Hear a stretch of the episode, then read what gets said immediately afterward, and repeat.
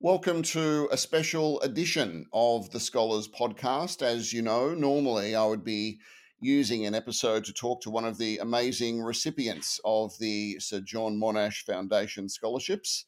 And I think this year we've spoken to around 15 or so amazingly talented people. But today we have a special guest because it's Annemarie Rolls, who is the CEO of the General Sir John Monash Foundation. Annemarie, a very warm welcome to the program. Thank you, Justin. It's wonderful to have a chance to chat with you. Okay, so tell me, what is it like leading this foundation, which is uh, arguably one of Australia's most prestigious foundations? Well, I have to say it's a, an incredibly inspiring job to have. I, I always say to people, I love my job.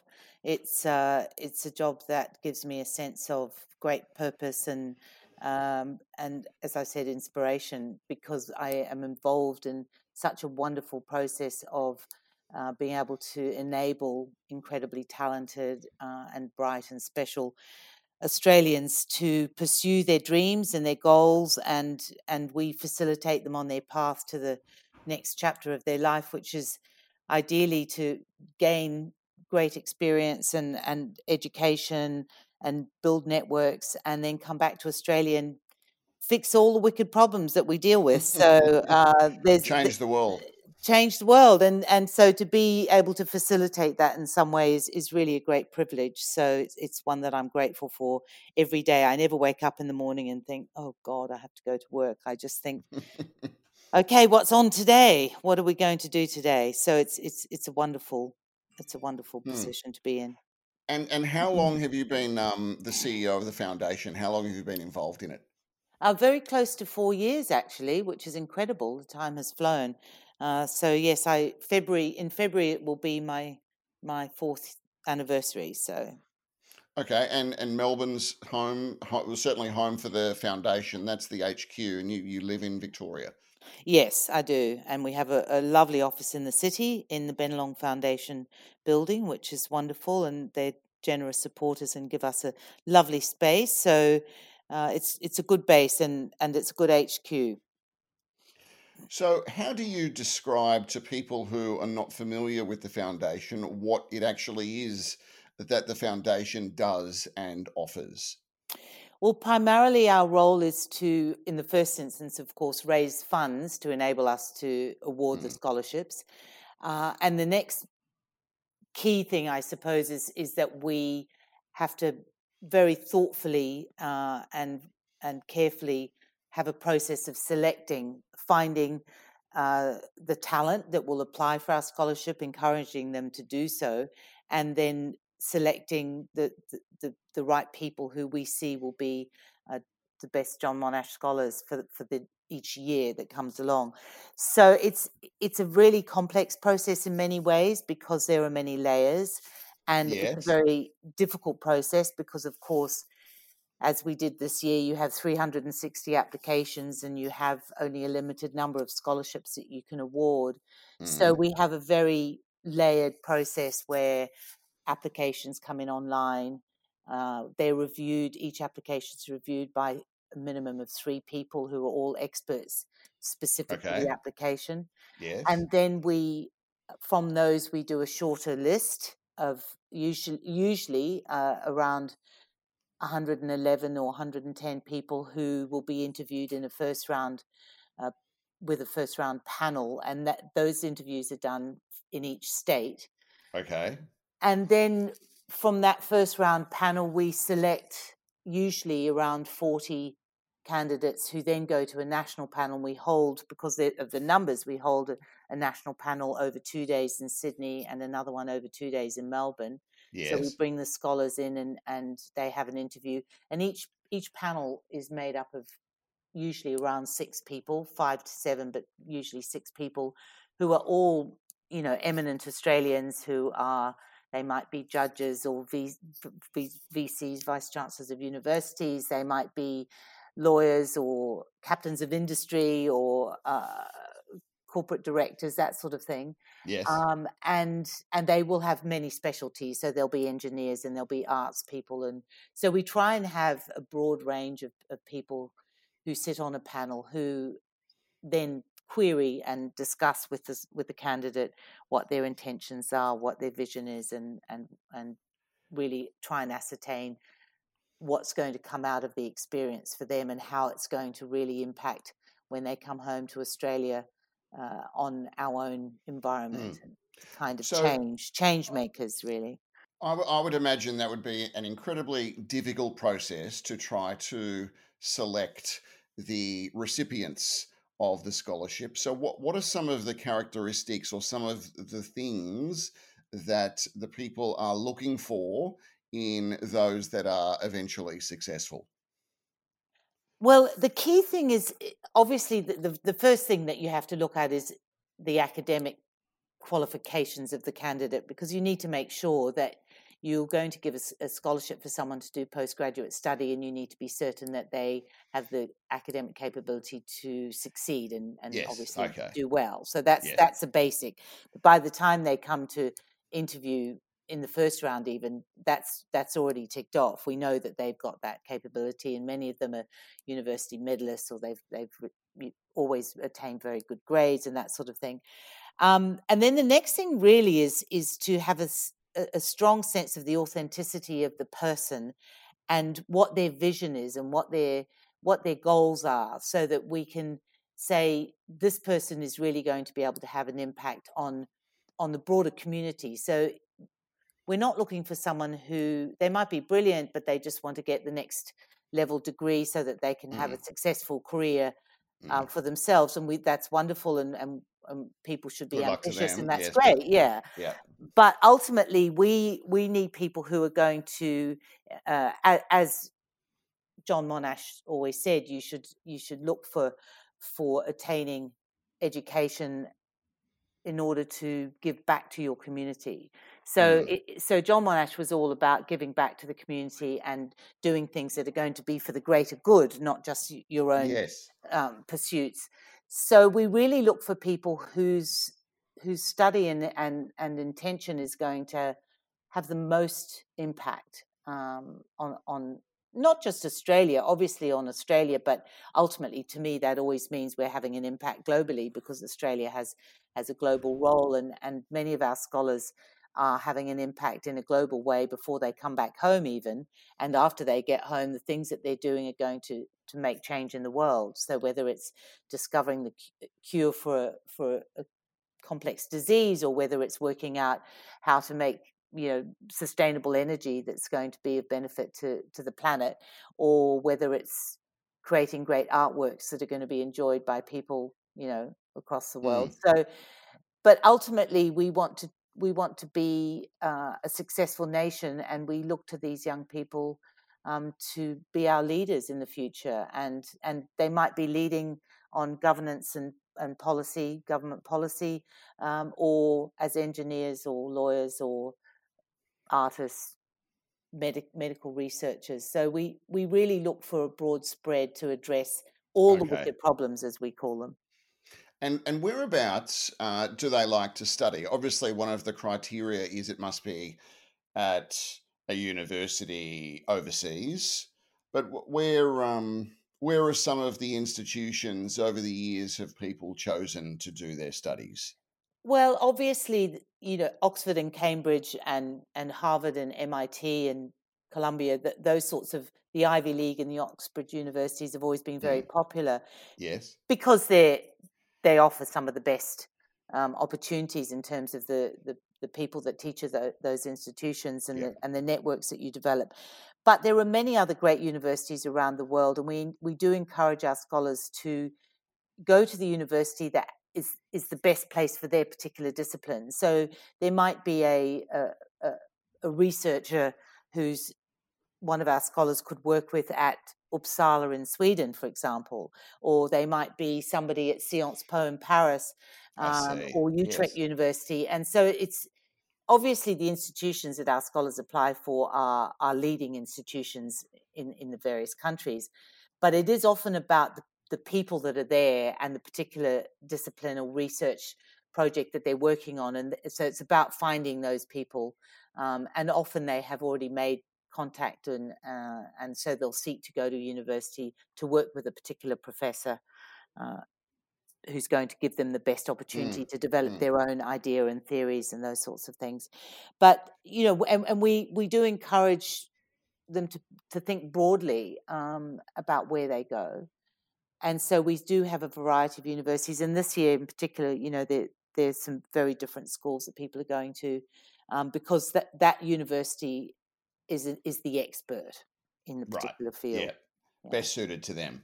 yeah yeah And so, how, how long has the uh, scholarship been going for now?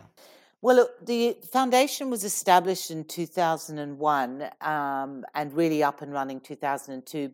The first scholarships were awarded in 2003. Uh, Hmm. and that means that the, those scholars that were awarded in 2003 began their study in 2004. So we've had scholars out there studying on, a John Monash scholarship since 2004. And are there any um, equivalent scholarships overseas that are that are similar to um, to the John Monash scholarships?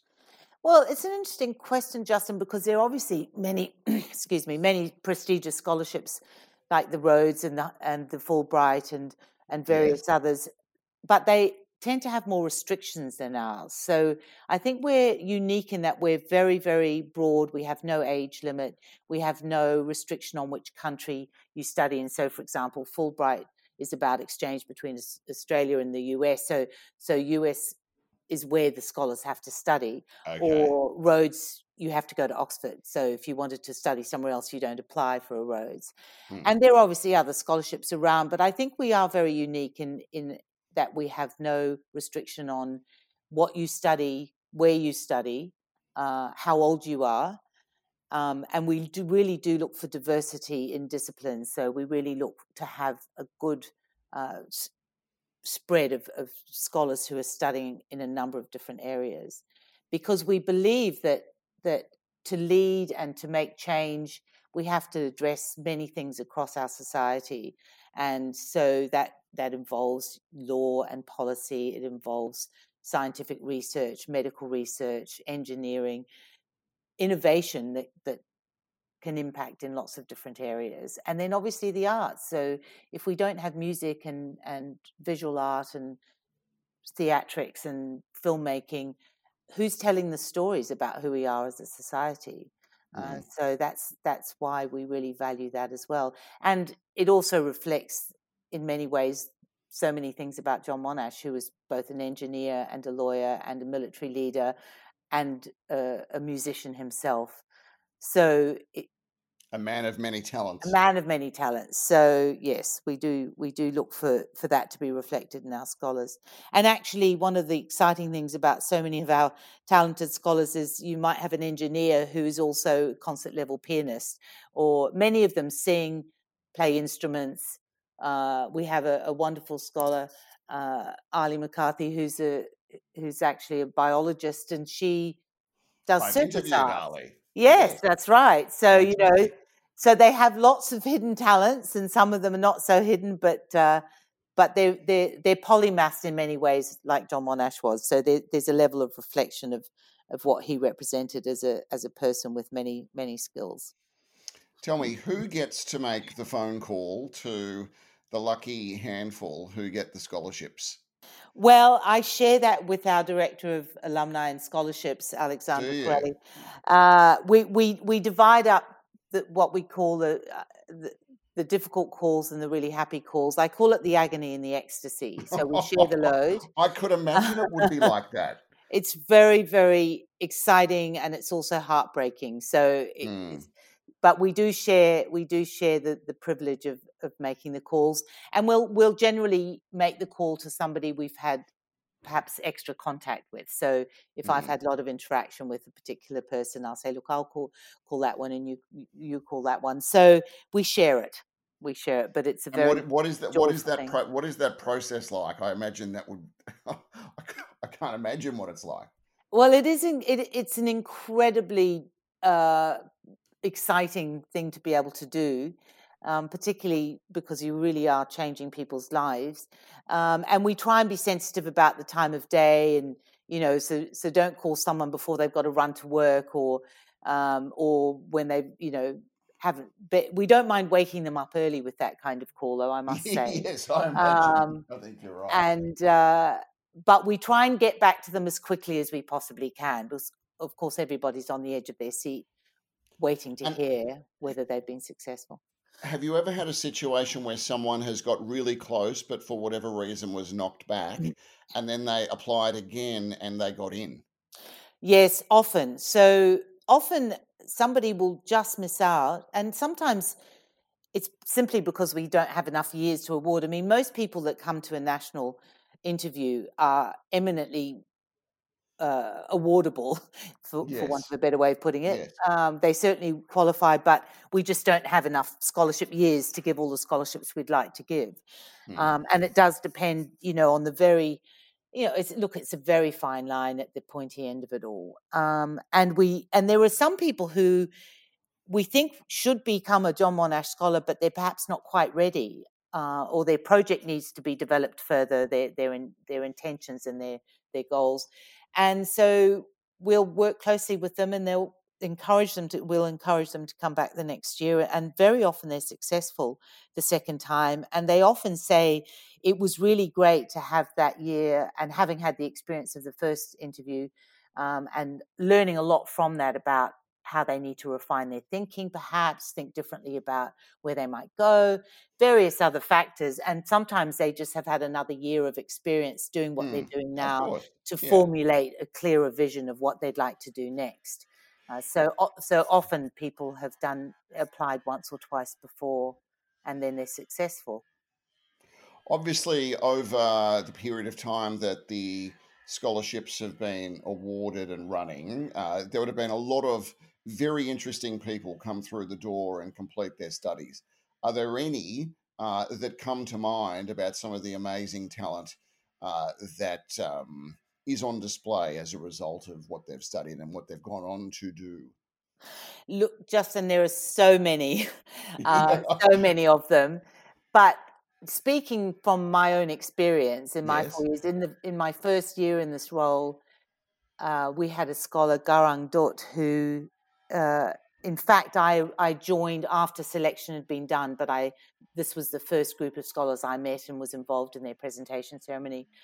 And Garang was such an inspiring story, and it's always stayed with me as a as a young fellow that came to Australia as a refugee from South Sudan, um, coming mm. from a dreadful situation, came to Australia, was assisted uh, to get through high school by Western chancellors, who then also supported him to do his undergraduate degree at Melbourne University. Clearly, he was very bright and, and very talented. And he went on to do medicine and then was awarded our scholarship to go and study it. He did a two year degree at Harvard um, as a John, uh, a John Monash scholar, um, supported by the Roth Segal Scholarship. And he he just blew my mind because when he talked to Garang about what the situation he came from and as a refugee in Australia, missed many years of school, managed to catch up all those years and learn a new language and settle in a new country and put aside the trauma he'd been through to be so successful and to become uh, a, a, medical doctor, a surgeon, and then to go on to, to do the postgraduate study. And then, in fact, he's gone on um, to do further a PhD at, at Oxford. I, it just wow. it just amazed me because his story was was such an inspiring example of how education can change people's lives, and mm. I, I find it I, I just find his his journey so inspiring, and his and what inspired him to do what he did was that he wanted to be able to take better care of people who needed medical help in less than ideal situations, not in a fancy, glamorous hospital, but to have the skills to go and perform surgery in a in a in a tent in the desert if he had to. Do you know that yes, kind of yeah yeah. In, coming you know taking a dreadful experience and using it as an inspiration to make a difference in the world and and the most humble and and delightful person I just found, find, you know, I, I, I often think back on him as being a great example of what can happen and the privilege for us to be part of his journey um, and to be able to facilitate a, a, at least a, a, chapter of it was is, is something really special. And there are many, many scholars like that who mm. um, there, there's a perception often that someone who wins a prestigious scholarship has come from a privileged background, and that's absolutely not the case. We have many, many scholars who are um, first generation to finish high school or go to university and beyond. They're, they're people who've come, you know, because they're smart and talented and have dreamed big and have worked really, really hard and have been supported by by loving family or not and just yeah. found their way through you know and I, and there are you know there are many incredible stories like that so it is a privilege for us and our supporters to be part of facilitating those journeys because these are the people that that create so much substance in our community so the foundation is a not-for-profit so you are relying on the generosity of your supporters and sponsors. How, how are you funded? How um, and and what is that process like? Give us give us some insight into into that part of the foundation. Well, we we have a real range of supporters. We're very fortunate to have had. Well, in the very beginning, Commonwealth Government um, put money into to get the foundation okay. up and running, yeah. and subsequently we've had very generous support um, for perpetual scholarships from from the government, from state governments, the Victorian government, New South Wales. We have also a number of supporters that are collective supporters in a sense. So we have Chairman Circle members who commit to giving us $10,000 a year for five years, and that money collectively funds one or two scholarships every year. We have great support from the universities. We have 20 uh, universities who are members of our universities consortia, and they commit funding each year, so over five years, and and generally renew. We hope they do, um, and that that money again collectively funds a couple of scholarships a year. So that's another collective fund mm. in a mm. sense, and then we have some very generous perpetual uh, scholarship supporters. So the Lee Liberman Foundation, Jillian Segal, our chair, and, and John Roth, her husband, support perpetual scholarship. Michael and Helen Gannon. So we have private uh, supporters in that way who are generous yes. philanthropists. Yes. And those perpetual scholarships are incredibly important because they do secure your long term future. Um, so that's very important. Um, and then we have other supporters, alumni ambassadors, we call them, who give us amount of money each year over a period of years. And that's incredibly important funding for not specifically for a scholarship, but to support all the things that we do around our alumni community. So, um, John Monash Scholars, we have our symposiums. We we do a lot of work around supporting a strong sense of family. So we we do things that bring scholars together in each location around the world, and so so those that support is incredibly important because support for operations is always difficult to get in, in for, for any not-for-profit organization because obviously the core of the funding is to go to the cause whether it's for yes, a scholarship yes. or um, so so funds for operation are incredibly important um, and so so we really value that kind of contribution as well so we're very lucky um, to have a, a spread and then our corporate supporters are also very valuable not just because they commit to funding a number of scholarships over a period of time,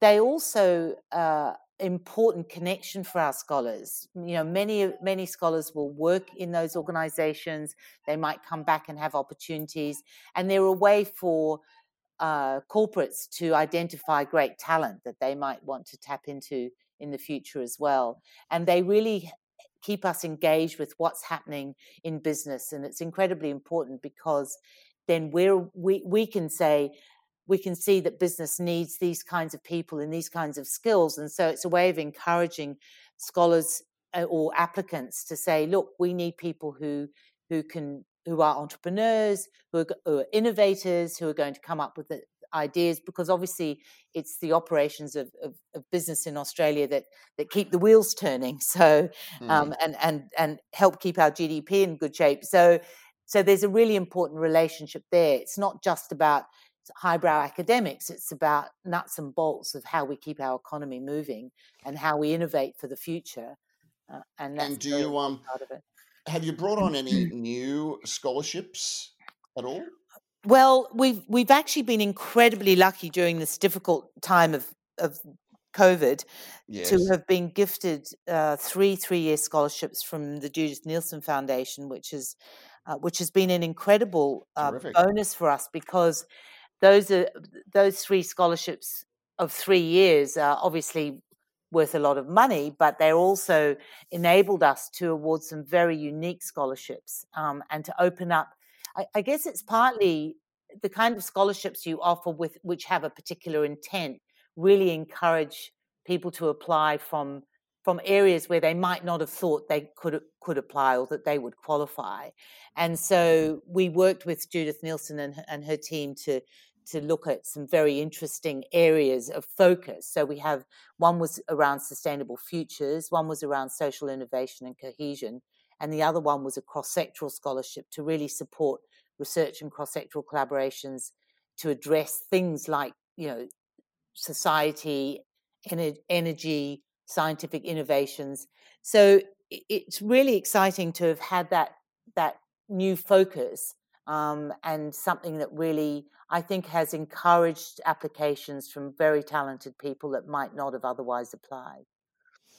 Tell me, what were you doing before you landed the role of CEO of the foundation?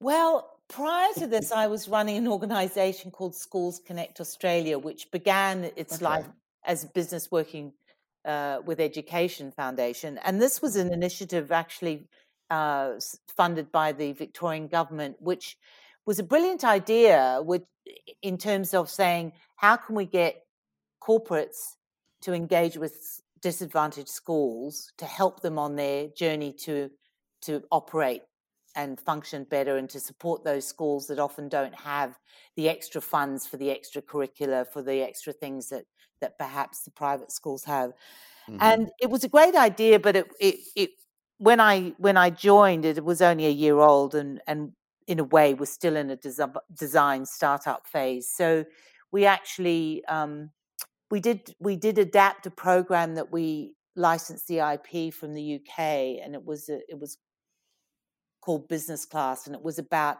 how to establish long term relationships between a business and a school so that they could develop and address the challenges of a, of a school, whether it was you know, how the school runs, how to manage the finances, how to give kids a real life experience and inspire them to look at you know how to make meaningful work experience those sorts of things um, and and so it was working with the governance of the school as well as the actual curriculum, and then and then how to encourage kids to look at what their careers might look like. And so you know, it was a it was a it was a really interesting journey, and we we developed business class and some great relationships with with supporting businesses in a number of disadvantaged schools, and those relationships were established in a, eh, with with a long term approach and, and went really well. But after about by the time we were entering into our fourth year, we were really ready to go to scale nationally. We had we had partnerships happening in Victoria in a number of locations, and we were ready to launch into Western Australia and New South Wales. And I realized that there were there was a lot.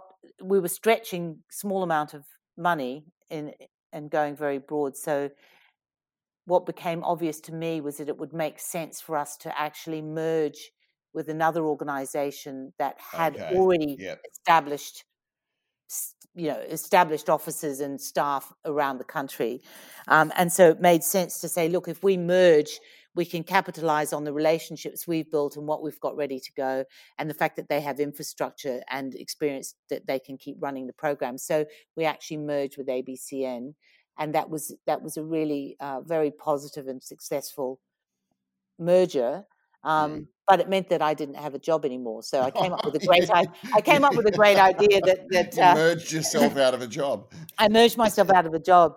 Um, so so then, but I, I, it was my first uh, CEO role, so I learned a, a lot.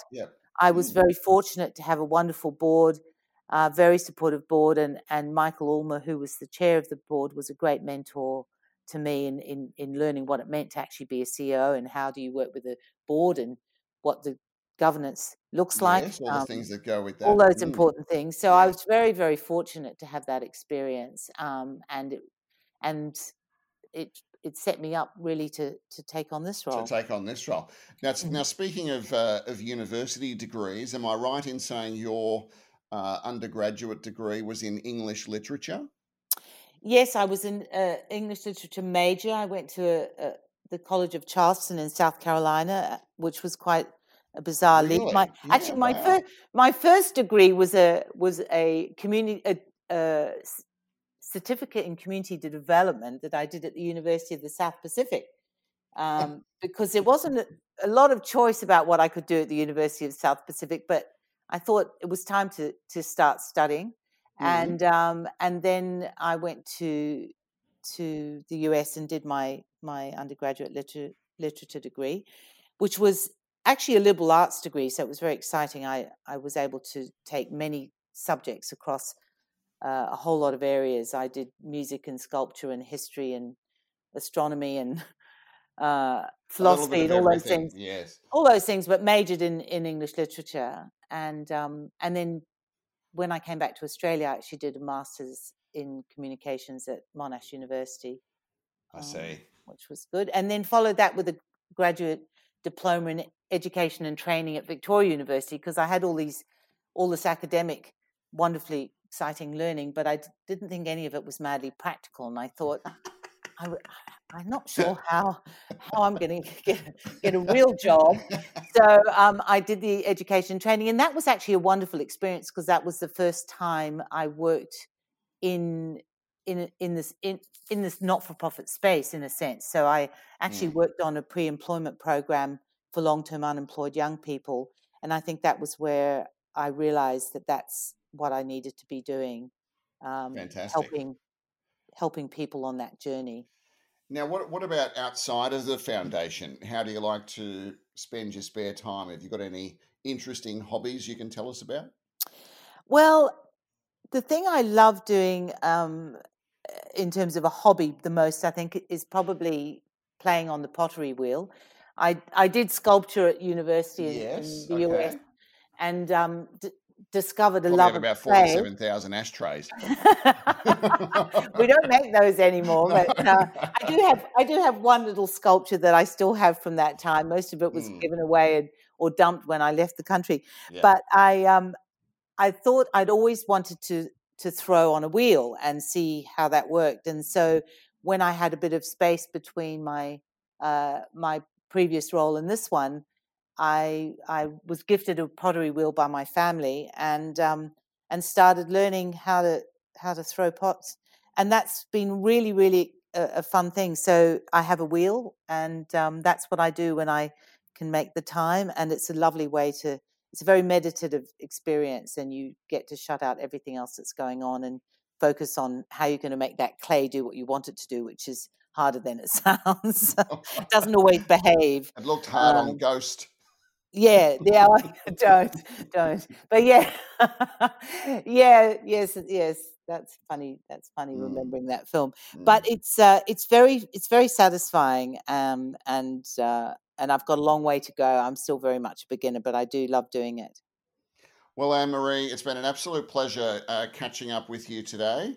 Uh, it's been wonderful to hear about the foundation and its journey from beginning to where it is now, heading into 2021. So, we wish you all the very best for the holidays and the new year, and we will follow the uh, progress of the foundation with much interest in the new year. Thank you so much for joining us uh, on the Scholars Podcast today. Thank you, Justin, and I look forward to sharing the exciting future of all our scholars with you all in, as we go along. Thank you. All right.